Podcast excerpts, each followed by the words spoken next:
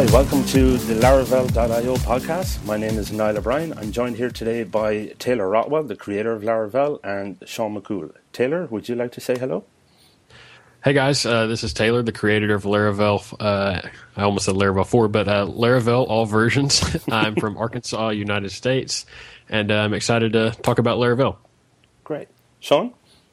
Hi, I'm Shawn. I don't have a subtitle. I'm uh, helping organize the Laracon uh, in Amsterdam, and I've been a community member for quite a while. That's great. And my name is Niall O'Brien. I'm based in the southeast of Ireland. I've been a Laravel user for a while. I'm a web developer, and I love being part of the community. Okay, so to start off, uh, we all agree that we really want this podcast to be a community driven effort. So if anyone uh, wants to participate in any way they can, please do get in touch with me on IRC or on Twitter. Um, any input that we can get from the community is really great. This is the very first episode we're putting out, and we're putting it out to coincide with the release of Laravel 4. So, um, to jump straight into it, we're going to start talking about Laravel 4. So, Taylor, would you mind telling us a little um, about Laravel 4 and how it differs from previous versions? Sure. So, Laravel 4. Um, well, let me let me start with Laravel 3. We released Laravel 3 and um, I think it was May or so, May or June of last year. So it's been about a year since we've had a a, a big release. And when I released Laravel three, I already had a lot of the ideas in mind for Laravel four.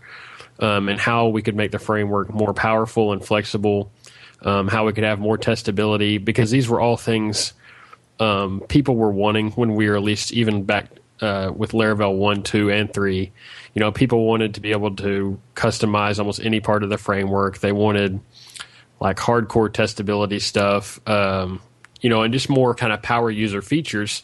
And at the same time, I needed to maintain the kind of um, accessibility and ease of use that the framework was already popular for. So when the framework first came out, uh, I sort of made it kind of like Sinatra with Laravel 1. It was just like super simple routing and filters. There weren't even any controllers. Um, you know, it was a really basic form of Eloquent. And there was none of this fancy stuff that we have now, like Q and all kinds of artisan generations and stuff like that. So uh, as time went on, you know, we started adding more uh, features that made sense, like controllers and uh, uh more unit testing stuff. And with Laravel 4, I think we what we've done is we've kind of on the surface you can use it just like Laravel 3 so like the routing the filters you know even controllers all sort of look the exact same all the basic stuff like sessions and caching and pulling from stuff from a database that all works essentially the same except it's all vastly different under the hood in the sense that we've introduced a lot more uh, powerful backend stuff with the IOC container, which kind of drives the entire framework now. Um, we're using quite a bit more Symfony components to to kind of take the weight off of people who work on the framework. We don't have to maintain some of that boilerplate code, like abstracting HTTP requests and stuff like that. And uh, we're also adopting a few other community packages like SwiftMail or Monolog that have become kind of de facto standards in the PHP community for what people are using.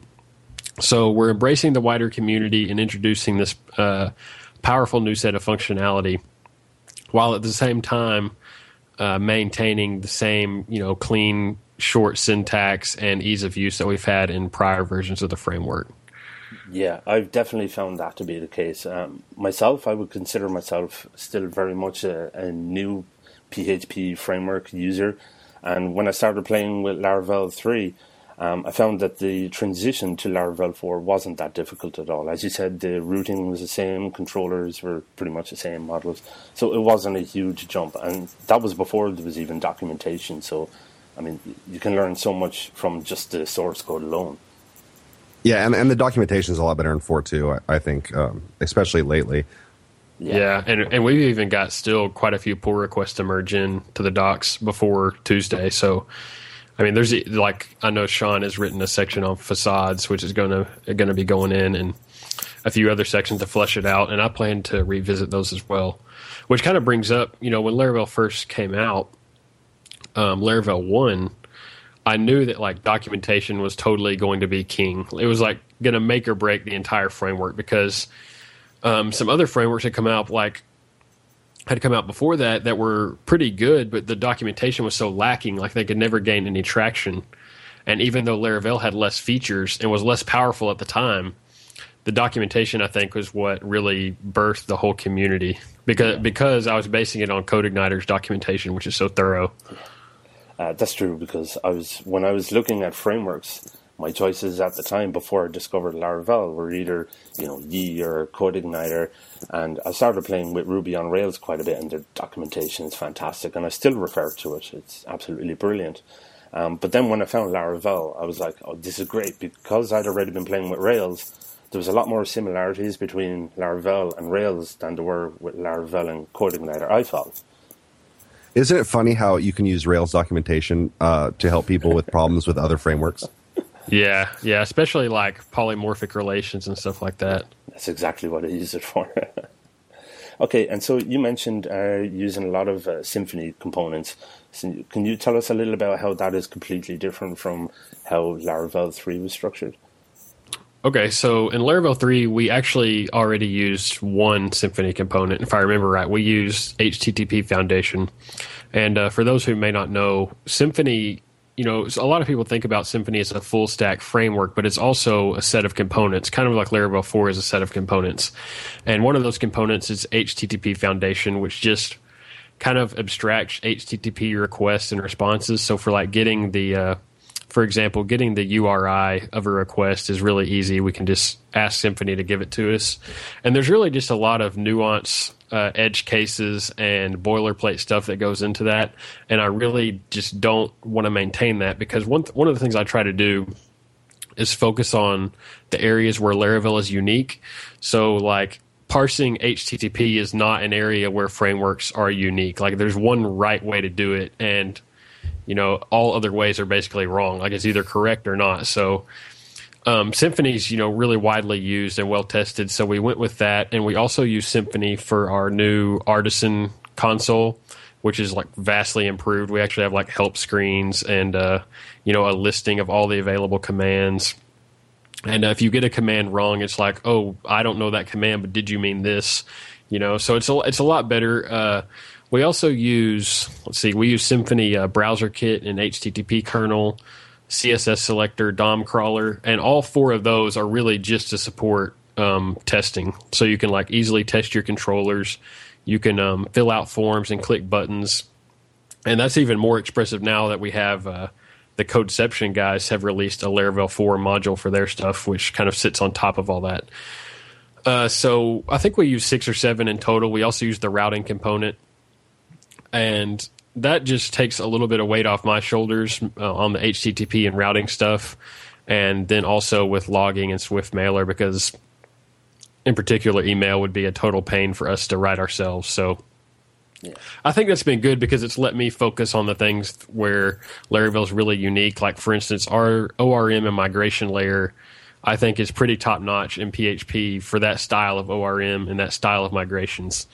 And you know, there's no other component I could use in its place, and I had to put a lot of time into that. So the less time I have to worry about, you know, other boilerplate stuff, the more I can put into, you know, some of the cooler features of Laravel, like Eloquent or or Blade or something like that.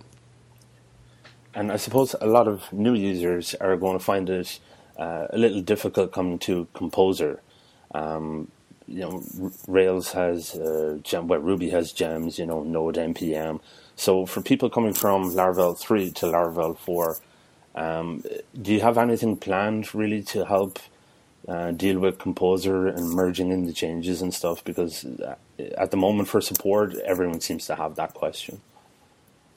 Yeah, so with Laravel 3, when it first came out, Composer was, you know, obviously a year younger, and it was less obvious at the time that it was going to get the adoption that it has now. Like, it was mainly the Symfony ecosystem was using Composer and Packagist, and it wasn't clear if that was going to remain kind of their walled garden or if that was going to be something that was widely adopted. And you know, over the past year, it's become like pretty obvious that everyone's putting their stuff on Composer or on Packagist and using Composer. So and, it has a lot of benefits over the Laravel 3 bundle system in that you know it handles the auto loading, it handles versions, um, and, just a lot of other uh, cool stuff you can do with it. You can even install PEAR packages through it, which is pretty crazy.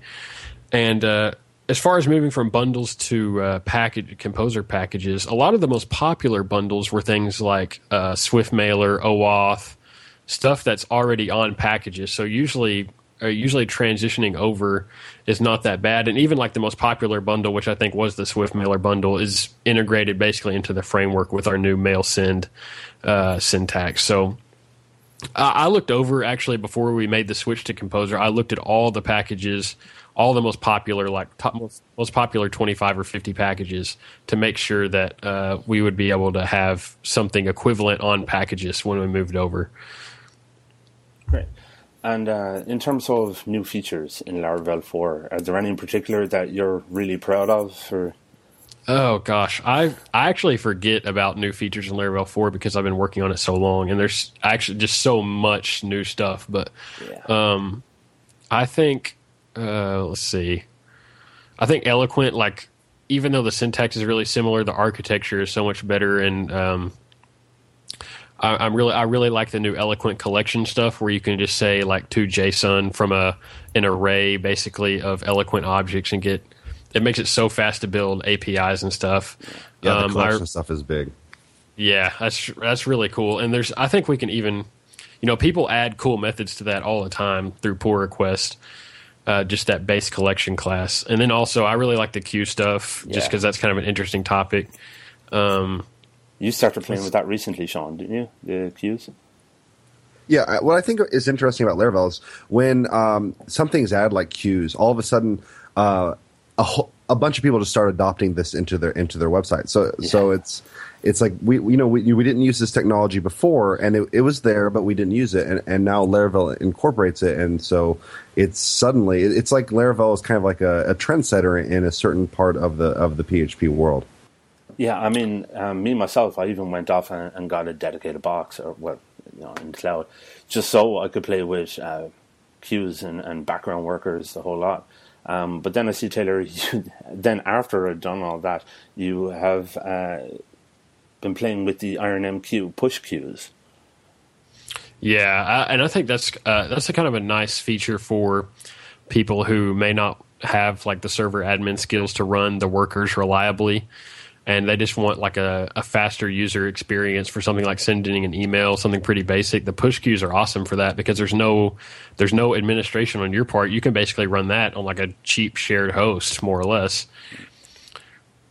Taylor, um, with uh, the Composer JSON file with uh, the Laravel framework, are you going to when you release it stable? Are you going to specifically uh, declare version numbers for each dependency so that when you uh, do a composer install, it's not installing the most recent version, it's installing a specific version? Yeah, so how that works is when you make a when Laravel 4 comes out on Tuesday, basically there will be a 4.0 branch on Laravel framework. And composer or I should say Packagist, I always say the wrong word, but Packagist will actually detect that and when you have 4.0.x in your composer.json, you're going to be pulling from only that branch and if you notice in the in the composer.json file right now, we have that branch alias section of Laravel framework, and that's how we're kind of setting that up before we actually make that branch. And so on Tuesday, everyone will already be on 4.0.x because that's what's in the composer file. And going forward, they'll only get like stable updates from that 4.0 branch. Now, also on Tuesday, like the very same day we release, we will up that branch alias to 4.1.x and so, like on Tuesday, you could actually go in and change your Laravel framework dependency to 4.1.x if you wanted to like keep writing that bleeding edge of updates. Or, you know, if you're most likely you're building apps for clients or something, you're just going to stay on 4.0.x and it's going to be fewer updates because because it's just going to be bug fixes to 4.0. And all the new development will be on the 4.1 or the master branch. Uh, if you look at that's similar to how Symfony does their stuff and uh, a lot of other frameworks. So that'd be kind of nice because the people who really love just like new features constantly can go ahead and bump up on Tuesday to 4.1.x and ride it that whole six month development period until November when it comes out, uh, or uh, you know the people who want more stability uh, just stay on 4.0. Does that make sense? Yeah, yeah, that's perfect. Um, so, in terms of uh, the community and what you would like to see um, going forward, uh, for example, I, I, think Jeffrey Way's been doing a great job over on, on, on Tuts Plus with the amount of Laravel 4 content he's been coming out with before it's even official. Um, what would you like to see from the community to help um, to help you as such? Uh, I really love the screencast that Jeffrey does. Uh, I like reading the blog articles that people put out. A lot of times, I uh, I see things that even I haven't you know thought of. Or just the other day, I actually Googled like how to do something in Laravel, which was pretty weird. That was the first time I've ever done that. Like I Googled I think how to or setting up like Amazon RDS with Laravel four, and uh, so that was pretty crazy. You know, like I'm actually looking to the community myself sometimes to see how they're doing certain things in Laravel, which is uh, pretty neat. You know, uh, we have a wide variety of people that are like super dedicated to the framework, and uh, it's really awesome to see you know people be so passionate about it and then try to spread their knowledge of the framework to uh, to people who are just coming in uh, and also more advanced topics. Okay, and so um, what about people then coming back to PHP, or people who have already turned their backs on PHP and think of it as this horrible, ugly language when they may have only dealt with WordPress or something like that? Or, or, or maybe like, uh, sorry to interrupt, but maybe what, what would you say to somebody who is thinking, um, negatively about PHP because this is kind of a common topic. Like if, if you're if you're working on something, something's frustrating, so, you know, it's not unusual for somebody to say, "Oh, PHP sucks" or or whatever. Um, how, how, would you respond to that, Taylor? Um, I think PHP has changed a lot in the last few years, and usually the people that I see saying that aren't even aware of the new stuff that's gone on in PHP because sometimes I'll see you know some kind of forum thread or something where PHP is getting bashed, and someone points out like, oh, PHP has you know anonymous functions, namespaces, traits, and they're like, wow, I had no idea that you know PHP had all this stuff. And PHP it's, itself, you know, does have uh, some quirks, but with something like Laravel, usually you don't even have to think about uh, a lot of that stuff. And I mean, in some ways, PHP and Laravel is ahead of even the Ruby uh, frameworks, which I guess is mainly just Rails, and um, and, and, other environments. With our, like for instance, the Q stuff, which we talked about earlier, that's something that you know is going to be in Rails four, but we're going to have that out before before they even have that available. So, and especially the push queues, which they, as far as I know, is not baked in. So there's a lot in a lot of ways. You know, we're pushing the envelope even further in terms of innovation uh, at the framework level. Yeah, and I think what's great then as well is, uh, especially with Laravel 4, pushing, uh, pushing testing to the forefront because Rails developers yeah. love their testing.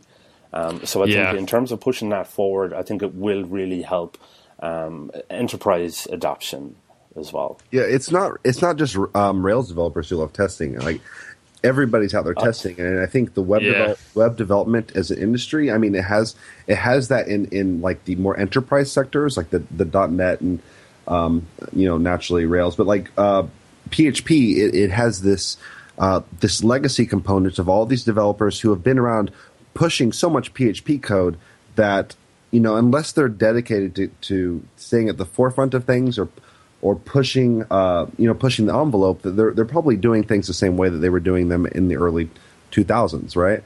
Um, but I think the, the, kind of the cool thing is now you can kind of feel the tides changing and and all these developers are are realizing hey eh, you know if we're testing then that that helps us out a lot that makes our, our workload easier and you can see it in the community. Everybody's kind of scrambling to get a good grasp on what's going on. So it, it really feels like 2013 is like the year of awkward PHP testing, and I think 2014 is going to be a really solid, a really solid year.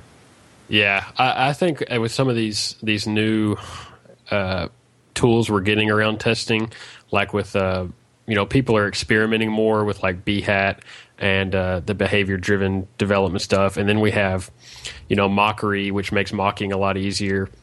and I, I, think we'll see more of those tools like over the next year or so. But also, what, what's crazy to me is just like how the whole language of people that talk about PHP has changed, in the Laravel community as well. Like now, it's like common knowledge to see people talking about injecting dependencies, mocking stuff, testing, and even even like in Rails, I don't think they even have that emphasis of like clean separation of concerns. You know what I mean?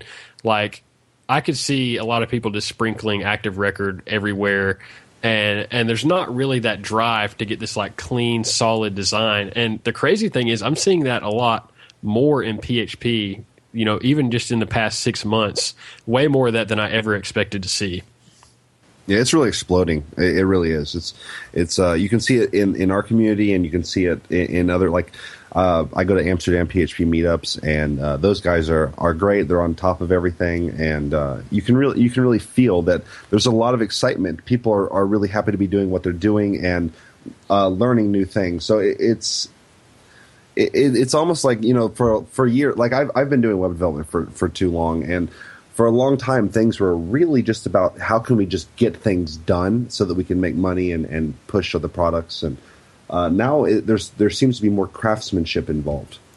Do you think that's what will perhaps elevate Laravel above some of the other frameworks and help PHP in general? Uh, I think it will be a combination of that, and at the same time, it's so it's still so accessible. Like someone can jump in and make a quick route and even authenticate so fast, you know, just as fast as they could in Laravel one. Still, that I think that's going to be the real attraction. And then, like we've talked about before, and I know we talked about uh, this, Shawn, at Laravel US, where Laravel is very much a framework that grows with you. So, like, uh, let's take, for example, Symfony, who I don't want to dog on them because we use so many of their components, but it, it, you have to start at kind of a high level to use Symfony. Like, you have to understand quite a bit. Uh, just to do something basic like authenticate someone takes quite a bit of um, you know, config setup and know how. Whereas with Laravel, it's like super fast. I mean, you can just look at the documentation and understand how it works in a, in a few minutes, probably, or at least get a working example, even if you don't understand everything. And the the cool thing is you can do that while at the same time other developers are talking about like, you know, injecting stuff into controllers, background queues, mocking, uh, functional testing, while all of the same framework. So you have this like super. You can have these power users that are just like milking every, you know, uh, piece of flexibility out of the framework. While at the same time, someone's just happy that they could get auth set up really easily. So we're appealing to such a wide variety of people. I think is what makes this unique among frameworks, and why I think that Laravel probably will be you know, or it will become kind of the de facto framework over the next year or two, is because just the wide appeal we're going to have both to power users and to uh, people who are still kind of just, I don't care, I want to get stuff done as fast as possible, you know, just yeah. get me set up. Yeah, I'm definitely one of those people, and you know, Shawn has helped me a, a load as well as I've been learning. But then, as you've been pushing more features uh, into Laravel 4, I kind of get sidetracked, uh, and I'm like, oh no, I'm really still at the start of what it is I'm doing, but I really have to play with these queues right now just to see how fun they are. That has yeah. been great. Yeah, yeah. I, I, think the the fact that like Laravel grows with you is is similar to um, a, another interesting uh, thing that has been uh, discussed lately in the community, which is how how Laravel is kind of a, a, a good implementation uh, of PHP in the way that PHP is a multiple paradigm language. You have uh, you know imperative uh, development and you have object oriented um, code and and uh, Laravel really seems to kind of say, well, you know, what tools do we have our, at our disposal? What you know jobs do we need to get done? H- how can we leverage these tools in in a way that you know we're getting the most out of what PHP can offer to to to, to finish these jobs? It, it really seems like it, it makes sense that um, you know some some aspects of PHP some some people might not think are great, but uh, Laravel uh, leverages them in an interesting way. For example, the the fact that the routing is is done, um, you know, with imperative code as opposed to with a configuration file. Yeah, yeah, and PHP is PHP is such a uh, you know, uh, get stuff done type of language. You just make a script and throw it up on some server through like old school FTP. And um, I think Laravel plays to that strength, like you said, but it also uh, plays to more. Um, I don't know. I don't know what you would say. Uh, you know, powerful type feature sets. Yeah. So I, I think Laravel, Laravel or PHP developers have kind of been viewed in the past. I think as just kind of, you know, kind of rough around the edges script kids who don't really know what they're talking about. And I think in the community and through some of the Laravel stuff, we're kind of elevating that bar higher and higher with what people are considering, you know, basic knowledge. You know, like knowing about dependency injection is becoming more and more uh, as kind of a basic understanding of things, and not so much uh, like super esoteric, uh, high level thing that only a few people understand. And I see it a lot more commonplace now as well that people are more inclined to use other technologies where they feel they really do fit.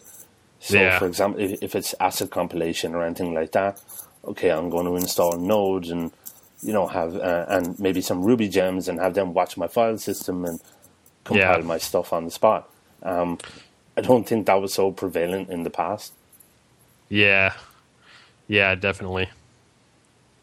Okay, well, thanks very much for all of that information on Laravel 4, Taylor. Um, we're all really looking forward to Tuesday, and it's going to be awesome. So so Tuesday is what the twenty eighth. Yeah, May twenty eighth, which is also my birthday. Well, happy Happy- happy, it's my birthday you. gift to uh, birthday gift to the Laravel community, I guess. And, and your and your gift in return is to take a take a few days off. yeah. Okay, Shawn, um, would you like to tell us a little bit about Laracon EU? Okay, sure. So, uh, in February, uh, Taylor and Userscape put on Laracon in Washington D.C., uh, and that was a, a really great uh, conference. This, the talks were good. The being able to to meet and interact with everyone was was great. Um, everyone had a great time. It was well organized, and so when we got done with that conference, we were thinking uh, we have so so much of the Laravel community is actually based out of Europe. Uh, there are, are a significant amount of people in Holland, in um, Great Britain, um, just just all over Europe, and, and and these people were not able to attend this event. And so we were thinking, well, what if we tried to stagger uh, con- conferences? So the the American conferences uh, happen at one time of the year, and a European conference happens, you know, half a year later. So that made us realize that if we're actually going to make this happen, we need to start planning immediately. So we started working. We started looking for speakers, uh, finding venues. Uh, we built a team to, to to organize all of this, and I, we're kind of at this point now where we just put tickets up for sale. We have all the speakers lined up. We have the venue secured. We know what all of our costs are, and kind of we're just waiting for for people to buy tickets and to see you know what the financial outcome looks like, so we can see what you know how much room we have to play and how much uh, more we can put into into you know making the conference really memorable. And, and I'm really uh, very very proud of the conference uh, that we're we've put together. Uh, it, it's actually a, a lot nicer than I even intended it that, that it would be when we started. Um, but I have a really great team. Jeroen Gerrits from um, he lives in Amsterdam, and uh, Mitchell and uh, Nick Spelt, and they have been amazing, um, spending a lot of their time volunteering to help put this thing together. Um, I, I'm personally surprised that we got such a great speaker lineup, which we'll be announcing very soon. We have a really cool set of talks um, that we, we kind of, you know, we had a, a lot of a, a significant amount of interest when we first were, were trying to decide is this is this a viable thing to do? Is this event even something that we could sell tickets to? Um, we got 550 results almost entirely from people in Europe and almost all of them said, "Yes, I will definitely buy a ticket." So, you know, with, with, with that knowledge, uh, we we were like, okay, let's go ahead and, and get started. So, um, we also had a lot of uh, uh, good speakers uh, submit talk abstracts, and you know, while I, I, I really wish that we could come up with an with an event that could fit all of the great talks that people, you know, submitted. Um, we kind of decided just you know this is the first conference that, that we're organizing out here.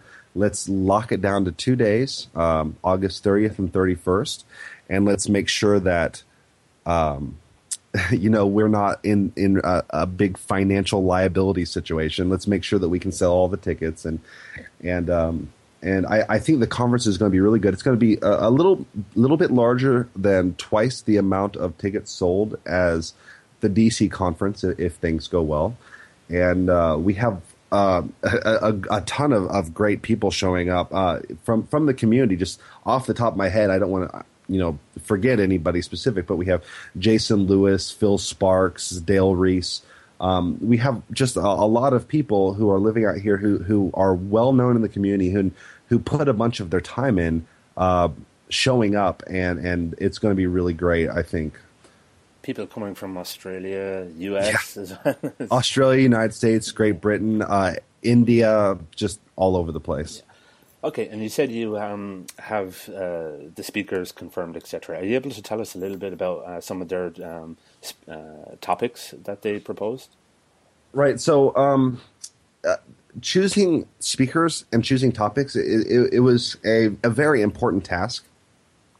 We really wanted to make sure that, and, and I, I'm I'm very serious when I say this.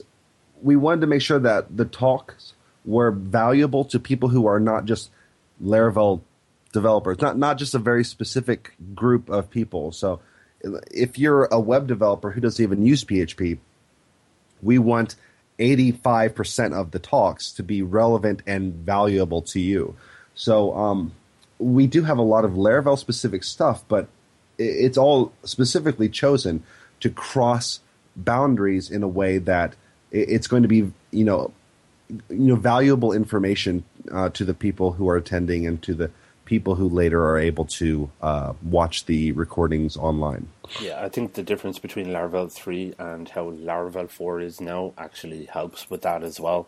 Because Laravel 4 can do so much more now, it you know it really is making people having to learn so much more, and, and it's not just all about PHP anymore.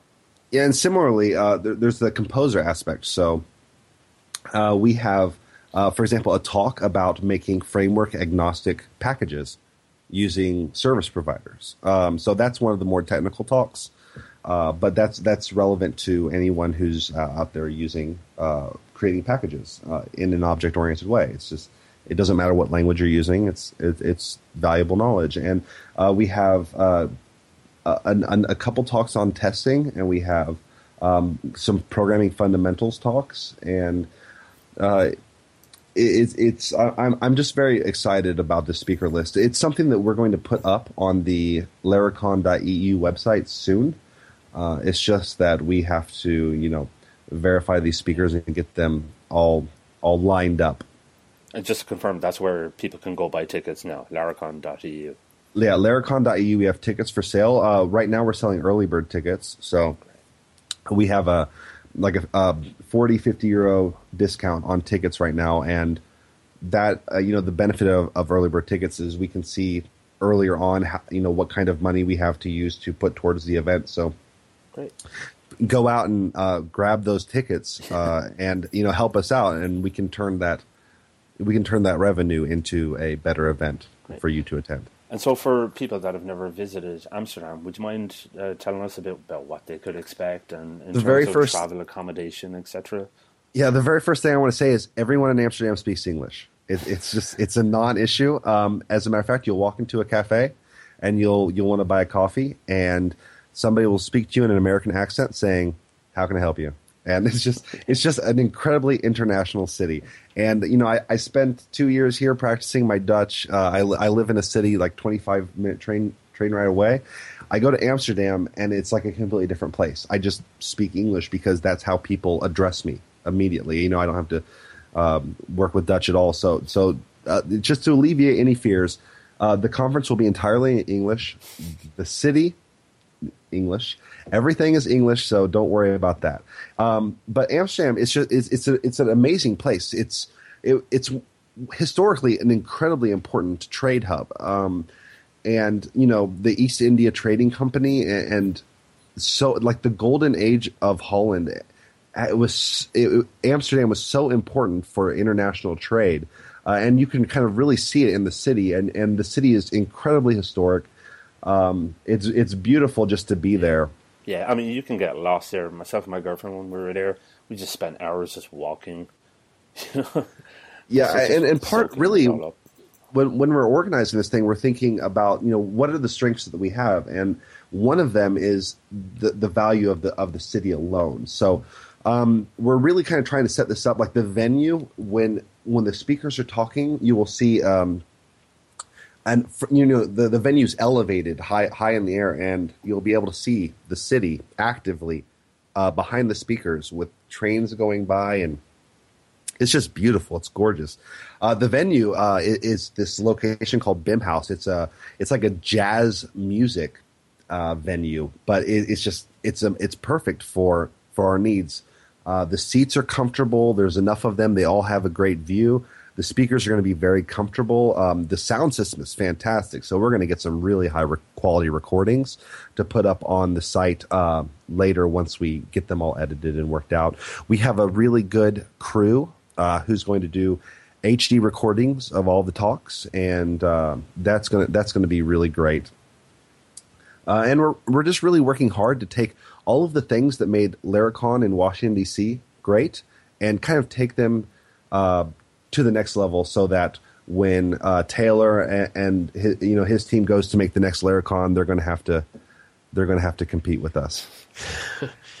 okay, uh, so even from being in Amsterdam myself, um, in terms of hotels, accommodation, etc. Uh, last time I was there, we did stay a small bit outside the city, but it was only a small train journey. Um, what do you uh, recommend to people attending the conference uh, to do in terms of accommodation? Sure. The first thing to say about that is that the uh, mass transit system is fantastic. The trains are great. The buses, the tram, it's it's really great, and there is a free phone app that can tell you, "Hey, how do I get from here to here?" and it tells you exactly how to get there using the mass transit system. Um, so, that said, um, Amsterdam, the center where where you know, the, in the heart of Amsterdam, where the venue is and everything, there's not exactly a, a large, you know, a bunch of large hotels with, uh, you know, a ton of rooms uh, that that we can just say, hey, let's get a group rate at this hotel and have 200 attendees, you know, get get rooms here. But there are a number of very good options, and we've worked very hard to make this um, uh, we work very hard on this aspect because it, it, it's very important to us. Uh, we think it's really important to the people who are, who are coming to attend that they have a you know a relatively easy to set up, uh, good place to stay. Hmm. And we're going to post more information about this very soon on the website. But there are a number of really good options. Uh, it'll be very easy for individuals to go and find a, a, room and reserve a room in the city in the center near the venue. Um, in addition, we very much encourage people to kind of get to know each other in the community and, and share a place with them. And, and the, you know, when doing that, you could use Airbnb, which is this really great way to kind of rent somebody's uh, home that you know they don't live in; they just rent it out here and there, kind of like a hotel, uh, very affordable rates. And they can rent that out and share it with with some people. There are hostels. There are you know, like I said, traditional hotels. You can go and find a reservation without too much trouble at all. And uh, uh, in addition to that, there are like a five minute train ride out of the center. There are like more traditional large hotels that can be used. So uh, very soon, uh, our you know the information that we have gathered will be available on on the website uh, for the conference laracon.eu and in that we're going to give examples of hotels that can be used that are actually at the airport. So if you're flying in internationally, you can just stay at the airport and you know seven minutes on a train, and you're at the central station of Amsterdam, where you can just walk five minutes to the venue. Um, but there, there are a lot of yeah. There, it, it's it's a pretty cool situation because no matter what you end up doing, you have a really uh, a, a pleasant situation to be in. Sounds great. Really can't wait for it. Um, so then, uh, just to tie in with Laravel.io, which uh, you released earlier this year, Um, can you tell us a little bit what, about what you're doing there and what your future plans for the website are?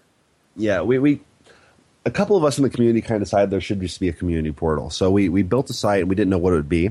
And we started writing blog posts, or I started writing blog posts. And um, I, I, really enjoyed it because it gave us an, a, a, way to kind of study the framework.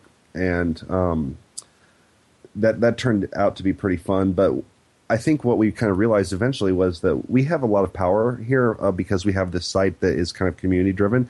We can do a lot of interesting things with it. So I know Jesse O'Brien, he, he started a wiki and, and we just pointed a uh, wiki.laravel.io to his machine and now we have a wiki. And um, Julian uh, Chaumont, I, it's a French name and I don't know French, so I apologize, Julian.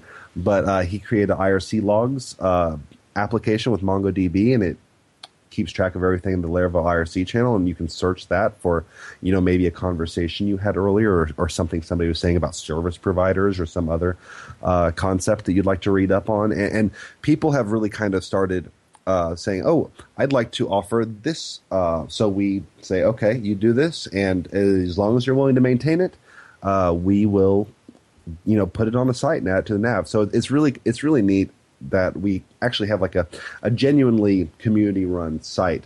Um, now, now something that Jeroen and I are, are working on, and, and this is going to be entire. This is entirely open source now on on my GitHub account, but we're working on a public facing API for Laravel.io so that it, you know you can write apps to interact with it, or you, you can just use our app, which is uh, an Angular JS app we're building that will allow you to search the Laravel for documentation, API, forum posts, etc., uh, all in one application. So, so we're working really hard to get that done. Um, the code is up on on my GitHub account, uh, github.com/slash Shawn McCool, and it's it's fully open source and it has a Vagrant um, setup, so you can just uh, pull down the Vagrant setup and run a couple commands, and and it, works on your system. And so, you feel free to help us, you know, uh, update the code. It, it's it's not perfect. I, I have only had so much time to put into it. Um, you know, partially working and partially organizing a conference, but um, at the same time, uh, we're really excited about what this is going to become. I, I really think it's going to be like the information portal for Laravel users. And Taylor, um, if you weren't the creator of Laravel and you were just a regular user of the framework like the rest of us, is there anything that you think you would like to see uh, the community come up with or? Hmm. Gosh it's hard to get in that mindset. Um, I I just I I like to see people do things that are kind of unusual or um, you know maybe haven't quite been done that way before. Um, I need to I need to spend more time looking at the community packages, but I know uh, I've talked to a few people that are building some cool stuff, kind of like uh, paperclip and Rails, and uh, uh, there's some cool authentication packages that have been done. I really like packages too. Uh, Jeffrey Way does quite a bit of stuff to just get rid of like boilerplate code generation. He's he's done a lot of code generation type things, and I always really like those. Um, Paperclip is for pushing to S3, isn't that right? Yeah, like yeah. attachments, attaching, uh, like for instance, profile pictures to your user records or something like that. Yeah, were you talking about a cloud, a cloud system built into Laravel and DC? Yeah, that's that's one idea we've had. Um, so, just to kind of let me just touch on the release process because it's kind of related. Um, if you haven't seen the Laracon videos where I talk about it, when Laravel 4 comes out on Tuesday, we that's the beginning of our new six month release cycle. So one of the kind of criticisms of Laravel over the past two years has been that the releases are pretty unpredictable, which they have been. It's pretty much just been, uh, you know, whenever things were ready, and there was no real like feature set that was determined, and so there was the possibility for like scope creep and feature creep, which made the release dates really variable. So with Laravel 4 to appeal more and to give more uh, stability to you know uh, companies that are building on Laravel 4, we're moving to the six month release cycle. So Laravel 4 comes out Tuesday, and Laravel 4.1 will come out in November. Laravel 4.2 will come out in May. And as Laravel uh, as we head into like the final month or two of this release cycle, we'll really be in more of like a stability phase where we're defining what we want in the upcoming version. And so a few of the things that we've talked about are like cloud abstraction, which there's kind of been some debate on maybe that shouldn't be a core feature, but should more be of a package thing. And I think that's kind of still up in the air. I do right now. I think I'm kind of leaning towards that being more of an optional package you can pull in, even if it's more of like an official optional package. Um, there's also been uh, talk, which I really am still experimenting with and pursuing, is some kind of deployment system. Uh, kind of like well, at work at UserScape, uh, where I work, we're currently using Fabric, which is a Python tool, and uh, basically it's just kind of a, a, way to deploy our app. It it runs SSH commands on our server, pulls down from Git, it can run migrations and stuff. And I'd like to see something kind of like that in PHP. Um, so I'm still kind of playing around with that. And there's been a few other ideas. I hate like billing stuff, so I someone needs to write like a total billing solution package. Whoever does Sounds that like a job for like, Cartalyst. yeah, whoever does that's going to be like my hero for a while, probably. I would love a good deployment package, something that gives me tools to build my own deployment, if that makes sense. Yeah, rather yeah, than like, yeah. I don't, I don't want, you know, I don't, I don't want like just a thing that says deploy and you put a couple bit of information. Yeah. I want, I want to build my own deployment.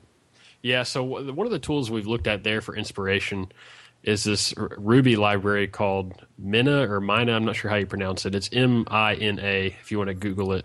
And it's it's kind of like that. Like you can just list the SSH commands you want to run, and it also has kind of a uh, deployment strategy where, sort of like Capistrano, it can deploy to. Um, you know, like version folders based on the date. So, like, and if the deploy fails, it will just roll back to your last deployment. That's nice. So I, th- I think we could have something kind of like that, but also you have the ability to just like build your own uh, deployment setup using whatever commands you want, you know, and basically we just wrap up the SSH layer for you, and that's really all we do. So, and then you could write your own artisan commands to do whatever you want. It, it wouldn't just have to be deploy; like you could build a command to, uh, you know, SSH into your server and clear some kind of cache thing or whatever. Probably still better than going with Pagoda Box. Yeah, and, and we even we even talked about this is back to the topic of embracing the best tool for the job. We even talked about well, should we just use, you know, that Ruby library?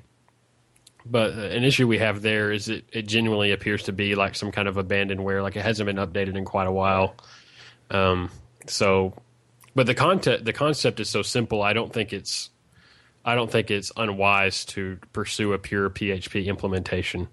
And now I know you mentioned before. Uh, I don't know if you want me to bring it up. You mentioned that you really liked Railscast, and that you would Yeah. like to perhaps do something with Laravel in that area.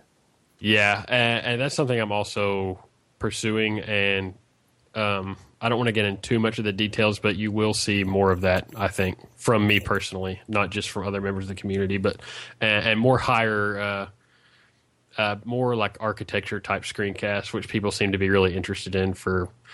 You know how I lay out my applications, how I test things, how I do such and such.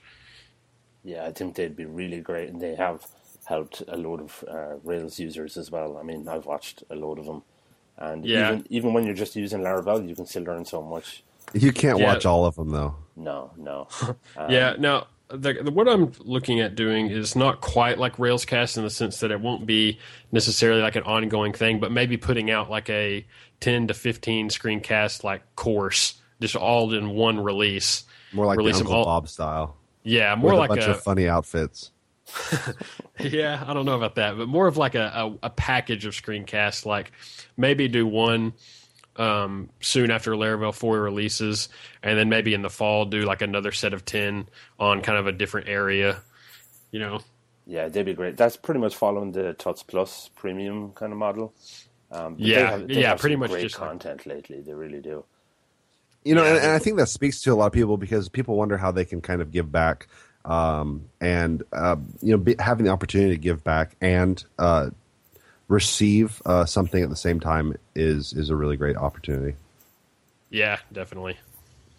Okay, great. And Shawn, I know you wanted to speak a little bit about some of the meetups. You've been going to a lot of meetups in uh, Amsterdam. Oh goodness, right? Yeah. um, all, all I really want to say is, um, you know, if you're a developer out there and you're kind of bored with what you're doing, you're tr- having trouble finding motivation, there is there's really no better way to kind of make yourself happier with the situation that you're in that you're in than finding uh, like a, a, community that you can become a part of in your local area, uh, other people who are in similar situations, other people who are learning interesting things that they can expose you to, that you can you know talk shop with, and uh, all I really wanted to say is, if you don't have a community, then find one. Come join ours. I mean, you know, we have we have a huge community, and uh, right now, I mean, in the Laravel channel, I'm looking at there's 320 people, and it's not even a, a big day. it's not even a big evening uh, in the channel. So, so uh, come join our channel. We're we're very interested in, in talking about object oriented programming and design, and you know, ask a question, get an answer if you know maybe read somebody else's question and give an answer and just kind of hang out and i think you'll be surprised at how much uh, how revitalized you can be uh, with, with with your you know profession and Taylor, yeah, you're, what, you're speaking at an event shortly is that right yes i will be speaking at peers conference in chicago and i know um, there's going to be some other people uh, related to Laravel there, like Phil Sturgeon, who uses Laravel. His uh, his his job at Kapture is going to be there, giving a talk on Composer packages, and uh, also uh, not related to Laravel. The guys or the guy who wrote uh, Statamic, I guess it would be called. It's like a, I think it's a flat file CMS type yeah. thing. He's going to be there giving a talk. So that should be a cool conference, and we're also um, at that conference. I'm not just speaking; I'm also doing like a, you know, two or three hour code workshop uh, the first morning for Laravel. So it'll be a hands on thing as well. That's exciting. That's that's really uh, uh, sounds like a lot of fun. That's, yeah, that's yeah. kind of like what um, Unity did, Shawn. Isn't that right? Yeah, Unity was uh, the conference was great. They had a huge uh, amount of uh, like three different areas you could go to and, and see talks, and then the whole time there's uh, people who actually built the engine sitting around at tables that saying like audio or graphics or physics, and you could just go and talk to them. And I spent like most of the conference there. But uh, I, I, I really wish that we could at, at, our conference do something like that with code workshops. Um, but but it's it's too much of a gamble for for uh, us right now. We don't know that we're going to be large enough to be able to support that. So maybe someday. All right, guys. Well, we've actually ran quite a lot longer than what we thought we would. I'd really like to thank you, Taylor, for taking the time out and speaking with us today. Um, Shawn as well, we've really appreciated you joining us and telling us all about Laracon EU. If you'd like to shrink the uh, recording down a little bit, you can just remove the parts where I talk. or where I fumble. okay, yeah, that was a lot. Of, it was a lot of fun. I enjoyed it. Brilliant. Thanks very much, guys, and we'll hope to get this out before Laravel 4 is out. Thank you. Now. All right. Take care, guys. Bye.